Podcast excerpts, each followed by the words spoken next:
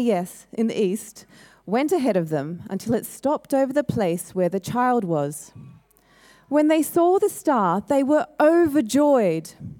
On coming to the house, they saw the child with his mother Mary, and they bowed down and worshipped him. Then they opened their treasures and presented him with gifts of gold and of incense and myrrh. And having been warned in a dream not to go back to Herod, they returned to their country by another route. Now turn to Philippians chapter 2, verses 5 to 11. Your attitude should be the same as that of Christ Jesus, who, being in very nature God, did not consider equality with God something to be grasped, but made himself nothing, taking the very nature of a servant, being made in human likeness, and being found in appearance as a man, he humbled himself and became obedient to death, even death on a cross. Therefore, God exalted him to the highest place and gave him the name that is above every name, that at the name of Jesus every knee should bow in heaven and on earth and under the earth, and every tongue confess that Jesus Christ is Lord to the glory of God the Father. Thanks, Jolene. And I want to give your Bibles open to Matthew 2 for starters. We'll get to Philippians a little bit later on. now, everyone will have received a handout, hopefully. Did everyone get a, get a handout when you came in? And on the back is a bit of an activity sheet this week, which is a bit exciting. I'm excited. I'm excited. Hope you're excited. I'm excited. Well, our theme this Christmas season has been hope, and in particular has been the thrill of certain hope. That's our theme for these last three weeks. And we've been thinking about Jesus, of course, these past three weeks. And not just that he was born, but that his birth was foretold hundreds of years before uh, it actually happened. Now, I wonder what hopes have been realized for you this Christmas. Did you have any hopes of things that you might get this Christmas? I wonder kids, adults alike, was there something that you were hoping to get this Christmas and you got it? Who's going to be? Yes, Arthur? You got a basketball hoop? Fantastic. What'd you get, Tobes? A baby yoga toy, Yoda toy. Yeah, awesome. Cool. Yes.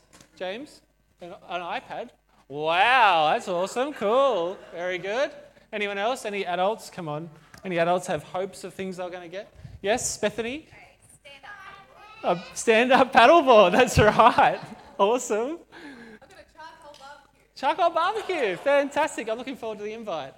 Um, wow, so we all had, we all have hopes, and we, I mean, probably, if, particularly if you're a teacher, you're kind of hoping for a rest at the end of the year, and I'll bet you get to the end of the teaching year and then it's Christmas time, so you don't really get to rest. And hopefully, I hope for your sake, after Christmas, uh, you all get a bit of a rest because uh, it's been another very big year. And I think it's been an unusually big year because we kind of had two unusually inactive years. And then I think this year was just like, wow, we're all kind of not very fit for doing lots of things. And this year's just been uh, quite overwhelming, I think, for many people. Uh, my son Ray is almost 14 and he hoped uh, for electric guitar amp this morning, which he got and which he cranked up and sh- kind of played in the the distortion on the whole lot uh, this morning in the lounge room, which was really cool. And I was hoping for a new 120 amp hour deep cycle lithium battery with battery box for the camper trailer. And you all say campers, they're weird. They are. And I got it. I got my new lithium battery. I'm really excited about my new lithium battery for when we go camping in a couple of weeks' time. It's going to be great. Yeah, each to their own, you say? Yeah. Um, Christmas is supposed to bring hope. And not just hope for today, but hope for the future, for the far, far future, which we're going to think about today. And we've been following the Christmas story the last two Sundays. Now, who can tell me what did we learn about two weeks ago? We learned that Jesus is our.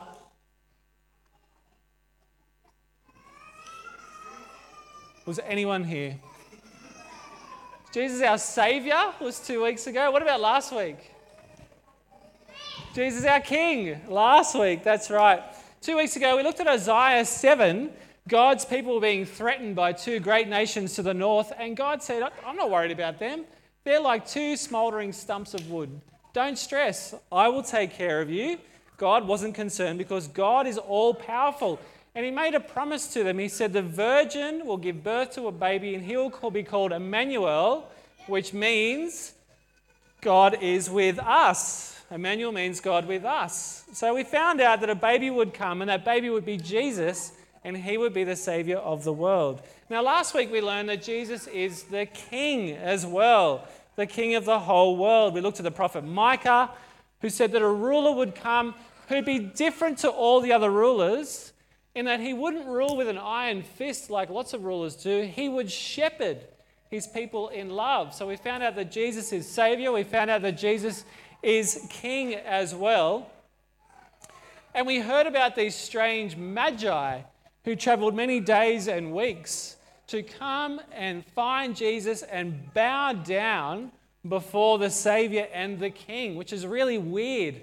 Why would they travel hundreds of kilometers? These people who were not God's people, they were Gentiles, but they found out from God, presumably, about this king, and they came and they bowed down and they worshipped him. And this week we're going to learn two more things about Jesus. Two more things, and one of them might surprise you. And the way we're going to learn the first new thing is by studying the gifts that the Magi brought. And the song we sang gave us a clue about what the gifts mean that the Magi brought and gave to Jesus. So basically, this morning we're going to unwrap these three gifts and then we're going to get in a time machine. Does that sound good? Unwrap the three gifts and then get in a time machine into the future to see what's going to happen because it's right here before us in the Bible what's going to happen in the future.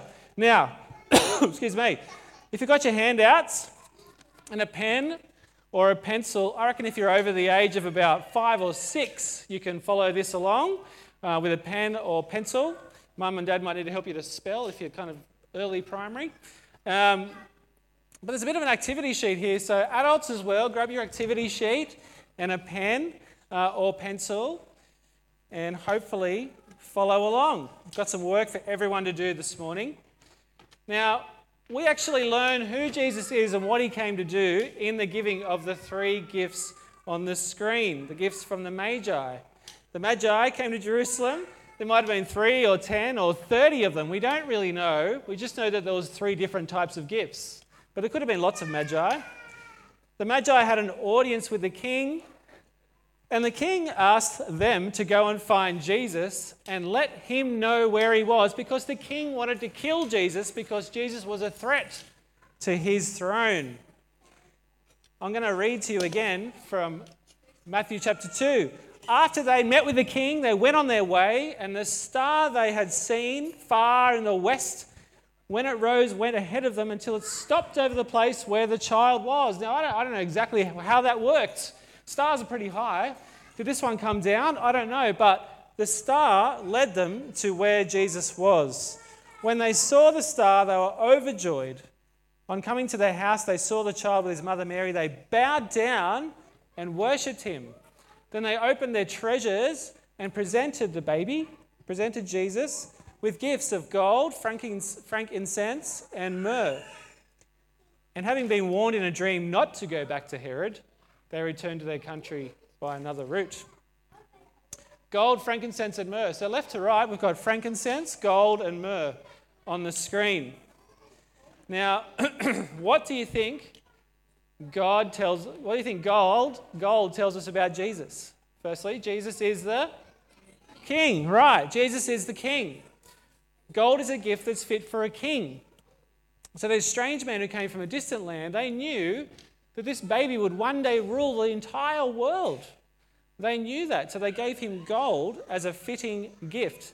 And this goes to show you it doesn't matter who you are or where you're from or what religious background you've come from, like these guys, you can bow down and worship Jesus and give your life to him. Okay, the white stuff on the left, the frankincense.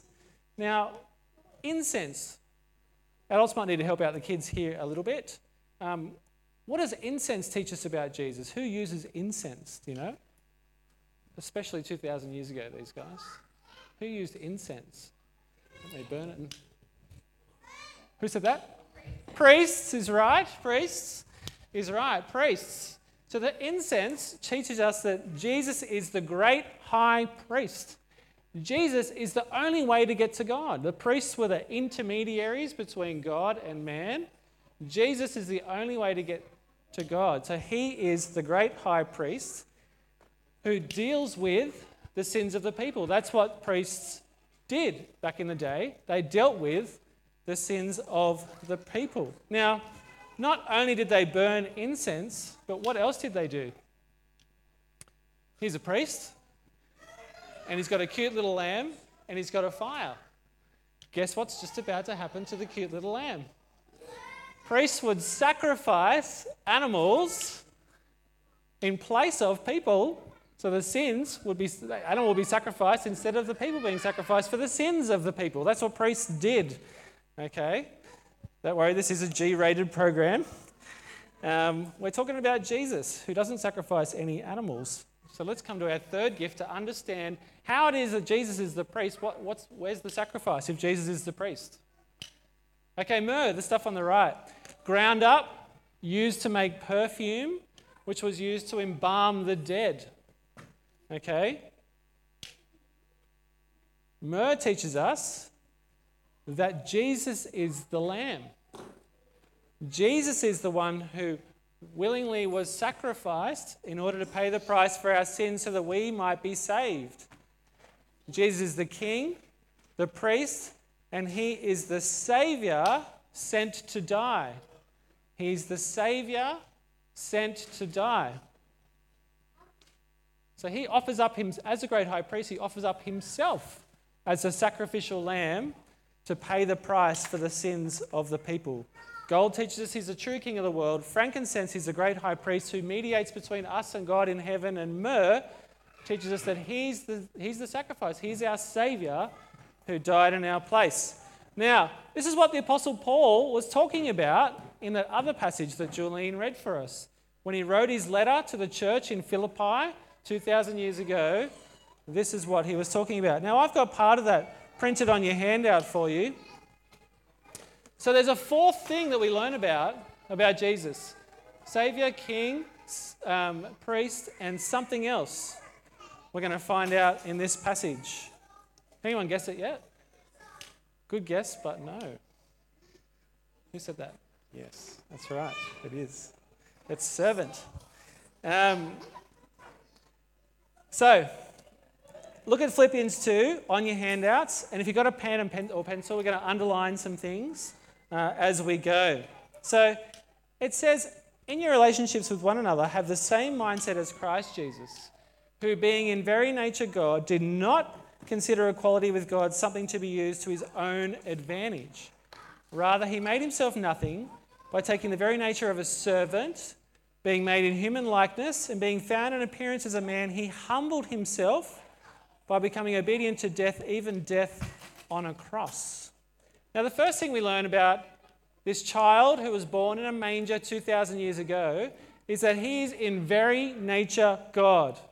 In Jesus is the same power and authority that created the whole universe, that flung the stars into space. In Jesus is the power that sustains the entire world. It's because of Christ that you will receive your next breath and your next heartbeat. Jesus is sustaining the world. He is in very nature God. Look what it says next. He didn't consider his divinity, his equality with God, something to be used for his own advantage. That's the very definition of humility. Humility is using your power and your gifts and skills for the benefit of others. Pride and arrogance is using the gifts and skills and power of others for the benefit of yourself. Jesus was the ultimate um, example of humility. Jesus was perfectly humble, only ever wanting to use his divine, infinite power for the good of other people. In the next verse, we get our next word, which I've already shared. Jesus made himself nothing by taking on the very nature of a servant. Servants were kind of the lowest on the pecking order. Jesus was willing to be the lowest in the pecking order for the sake of us for the sake of others. So underline the word servant there in your passage. How did he do this? Well, he became human, born of the Virgin Mary. So underline the word human likeness, because that also teaches us about his servanthood. The ultimate act of humility for the creator and sustainer of the universe was to enter into our humanity, to be born of a sinful woman, we're all sinners, child of a sinful man, and to live his life among sinful people like us for our sake. This was the ultimate act of humility. He came down from heaven, from divine places, and became human for our sake and dwelt among us and ate with us. And if that wasn't enough, the divine one who created everything that he saw and that he created everyone that he met with died for our sakes so that we might be saved. Underline, humbled himself by becoming obedient to death. He died on the cross so that we might live. The reason he was born was to die so that we might live. Jesus came to serve you and me.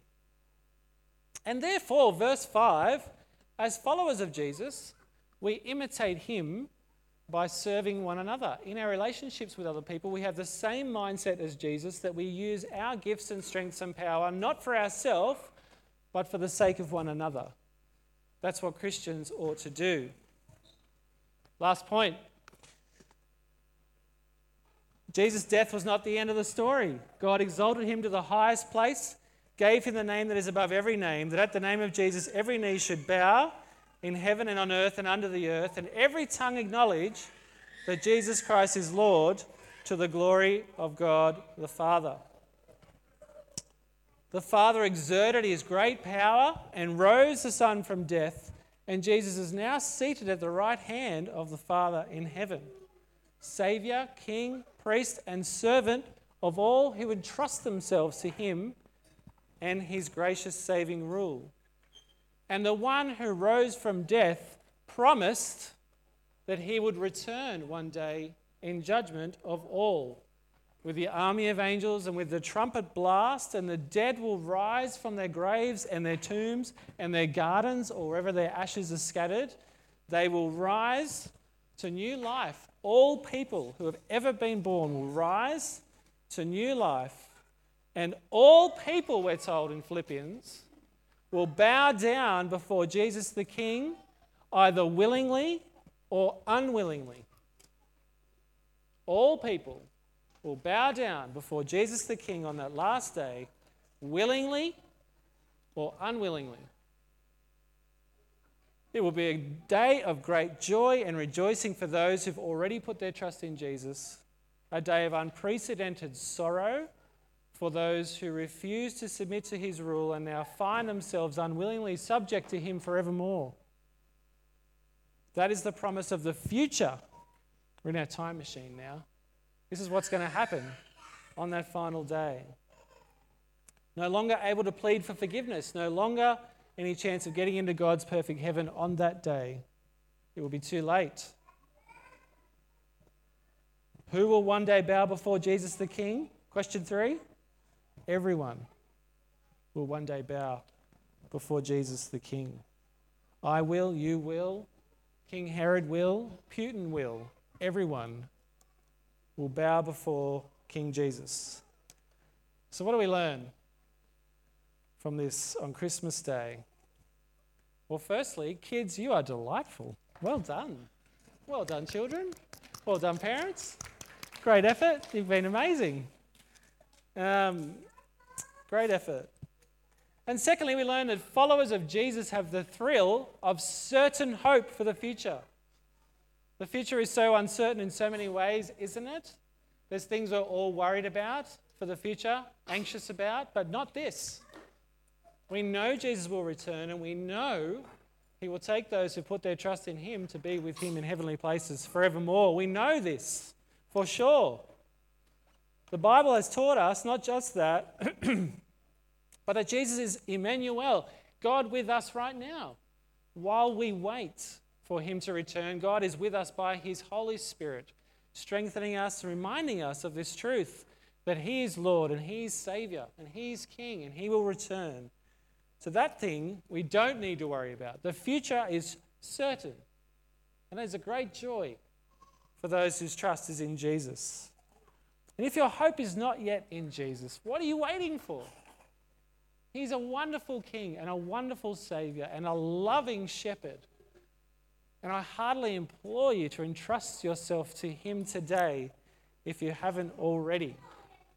His arms are open for all who will receive Him. His love is great, His mercies are sure. He is the Savior of all who trust in Him. He is the King and ruler of all the world. Let me pray. Loving Father and Almighty God, we thank you for our Saviour, for our King, for our Shepherd, for our servant, Jesus. We thank you that you sent him into the world, that he was willing to humble himself by being born of a woman, living amongst sinful people like us, and then dying in order to save us. And we thank you that you rose him again in glory, that we might have the certain hope of the future that Jesus will one day return to take us to be with him forevermore. God, we pray for anyone in the room who, who isn't sure, who haven't yet put their trust in Jesus. God, remove their doubts from them. Reveal to them the goodness of Jesus, the mercies that are yours. Reveal to them the wonderful joy it is and the hope that's found in entrusting yourself to Jesus and help them to trust in Him. And we pray this in Jesus' name. Amen.